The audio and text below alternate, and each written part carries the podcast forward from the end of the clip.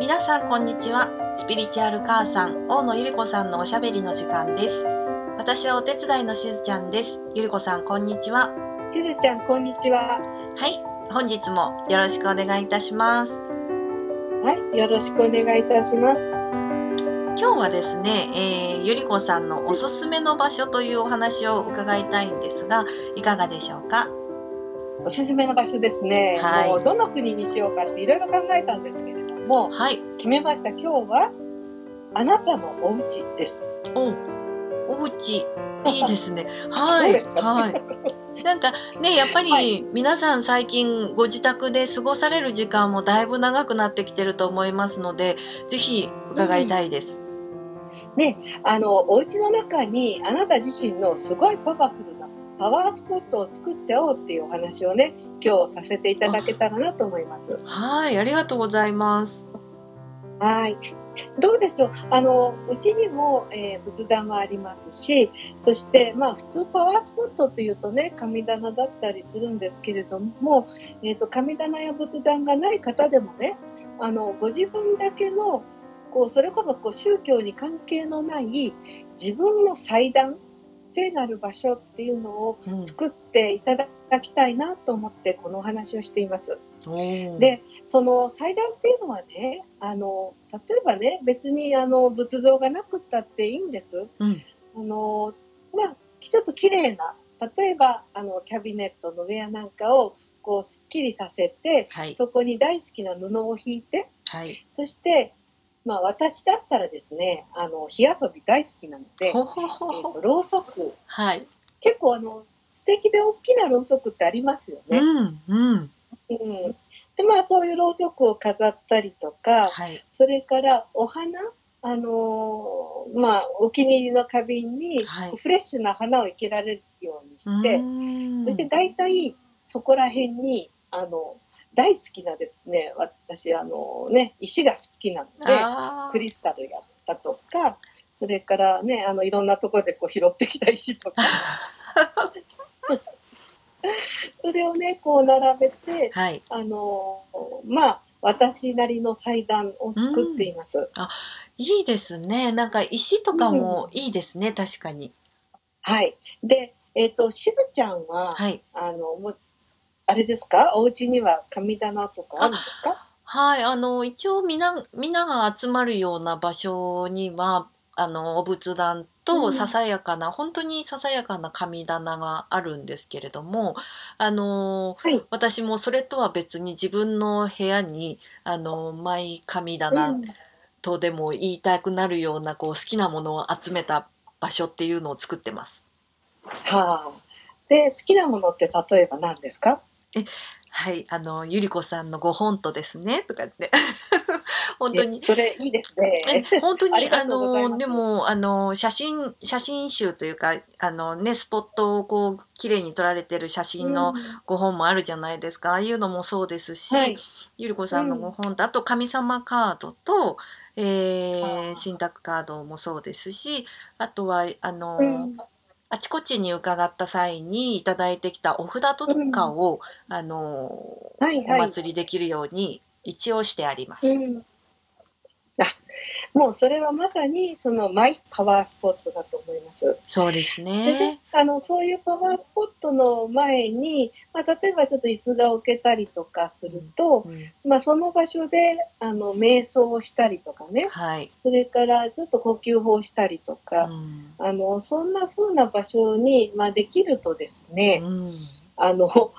それこそこうエネルギーっていうのは場所に結構こうね、ちゃんとこう蓄積されていくんですよ。うんで、いろんなその外のね、寺院だったりパワースポットって呼ばれているところは、まあ、みんながこうね、あの参拝したりして、でどんどんどんどんこうエネルギーが拡大していくんですね、はい、で、まあ、まあその同じようなあの感じなんですけれども、あのご自分自身のそういう、こう大好きなものをこう並べて、自分の中でこう聖なる場所っていうふうに決めて、ではその場所でお祈りをしたり瞑想したりするとですね、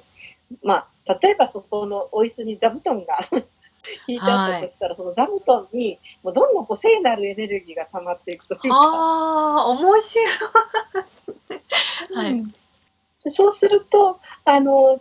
ね、普段いや今日はごめん時間ないいっぷんしかないなんていう時でも、うん、そのね椅子に座ってそのお座部に座るだけで、うん、スッとこうねここってよくお話をしている自分の本来の中心の意識にこうつながれるっていう、はあ、だからねすっごくねお得なんですよね。本当ですね。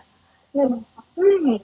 まあ、よくねそこで言うのはあの例えば瞑想するときにその瞑想のときにだけ使う瞑想のショールを、うんえー、といつもこう肩にかけていると、はいまあ、その瞑想のショールを肩にかけただけでその瞑想モードになれるみたいな。はだから、あの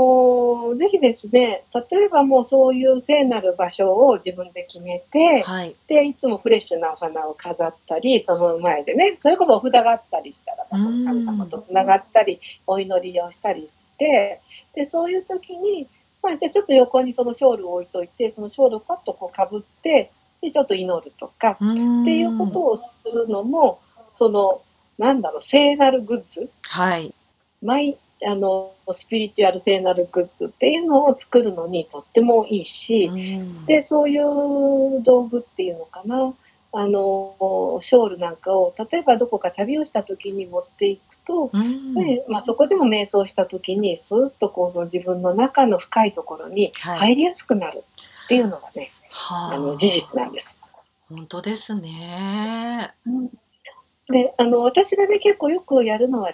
ですねはい、あのその場所にですねチャイムを置いてるんですね、はい、でよくそのウィンドチャイムとかいろいろあると思うんですけど、はい、あるいはなんだろうハーモニーボールって聞いたことありますかねシャラシャラシャラっていう天使をとか精霊を呼ぶ時のなんか丸いシャラシャラしたやつ、へー、うん、なんかそういうのをですね、はい、あのよく、ね、神道では音払いって言うんですけど、うんうんはいまあ、そういう音でこう精霊を呼んだり、うん、そこを浄化したりするんですね、はい、でね、えーと、ちょっと私今ここに持ってきているのがですね、はい、その私がよく使ってるチャイムなんですね、うん、でこれをですねちょっと音聞かせますね、はい、あー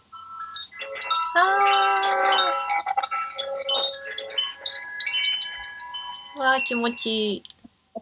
気持ちいいでしょ。気持ちいいですね。これがですね、うん、サンレイっていう太陽の光線。うーんで、こっち今に種類持ってきてるんです。こっちがですね、はい、クリスタライトっていうクリスタルの音ですね。ほー。まああのこんな風にですね、あの。それこそ神社の鈴でもいいし、はい、クリスタルボールでもよく最近は音叉とかもありますけど、はいまあ、その音をちゃんちゃんあの鳴らしてでちょっとこう呼吸してお祈りしたり瞑想したりすると、うん、それもまたあの自分のこうパワースポット強化になりますね、はい、結構その音で精霊たちを呼ぶそれから香りで精霊たちを呼ぶのよくありますなのであのお好きなあのあれお香っていうんですかインセンス、うんはい、を焚いたりするのも今までとは違った精霊たちが来てくれたりしますのでなんかねご自分のパワースポットを自分の好きにこう演出っていうのかな、はい、好きに作ってクリエイトしていっていただければすごい楽しいと思いますよ。確かにそうですねあのーそうですね、鈴をちょっと鳴らしてみたりとか神棚とかをこうお家の中に置くっていうといろいろ難しいことをどうしても考えてしまったりとか、ね、皆さんされるかもしれないんですけどね、はい、でも私なんかももう本当にすごい好きなものだらけみたいな感じになってます。あの神棚とか言うとお掃除するのもね結構大変ですけどす、はい、ただこう布をパッと引いてそこにこう好きなものをパパッと並べるだけですからね、うんはいうん、あの簡単だしいいと思います。で、はい、私の師匠のゲリーさんは、はい、そういうその聖なる場所を持っていらして、うん、でそこでねあのいつも彼が使っているのはあの結構きれいなあのボール、うんえー、とそれはねガラスだったかと思うんですけれども、はい、ガラスのボールにきれいな水を張ってそこにフレッシュな花びらを浮かべてましたね。あー素敵、うん、だからそれもね素敵だなと思います。だから何もこうしなければならないっていうのは一つもなくて、うんけど気持ちがいい、そしてあなたの中のこう神聖な部分を活性化してくれるようなものだったら何でも OK です。本当ですね。ありがとうございます。そんな感じで、はい、ありがとうございます。皆さんもぜひあのねいろいろあるとやってらっしゃる方もいらっしゃると思いますけれども、でもなんかそれを意図をもう込めてっていうのがいいですね。いいですね。あのしずちゃんなんかお出かけするときにもちょっとそこでご挨拶するなんておっしゃってませんか？あ、そうですそうです。あの出かけるときに本当にいちびょうでも、うん、あのさんかいぐらいでもこうちょっと深呼吸をしてみたいな感じであので出かけるようにしています。うん、ですから本当にこう日常の普通の生活の中にそういうこう聖なるエネルギーとどんどん取り入れていっていただければいいなと思います。はい、ありがとうございます。では、あの、はい、本日はこのあたりで失礼いたします。ゆりこさん、ありがとうございました。はい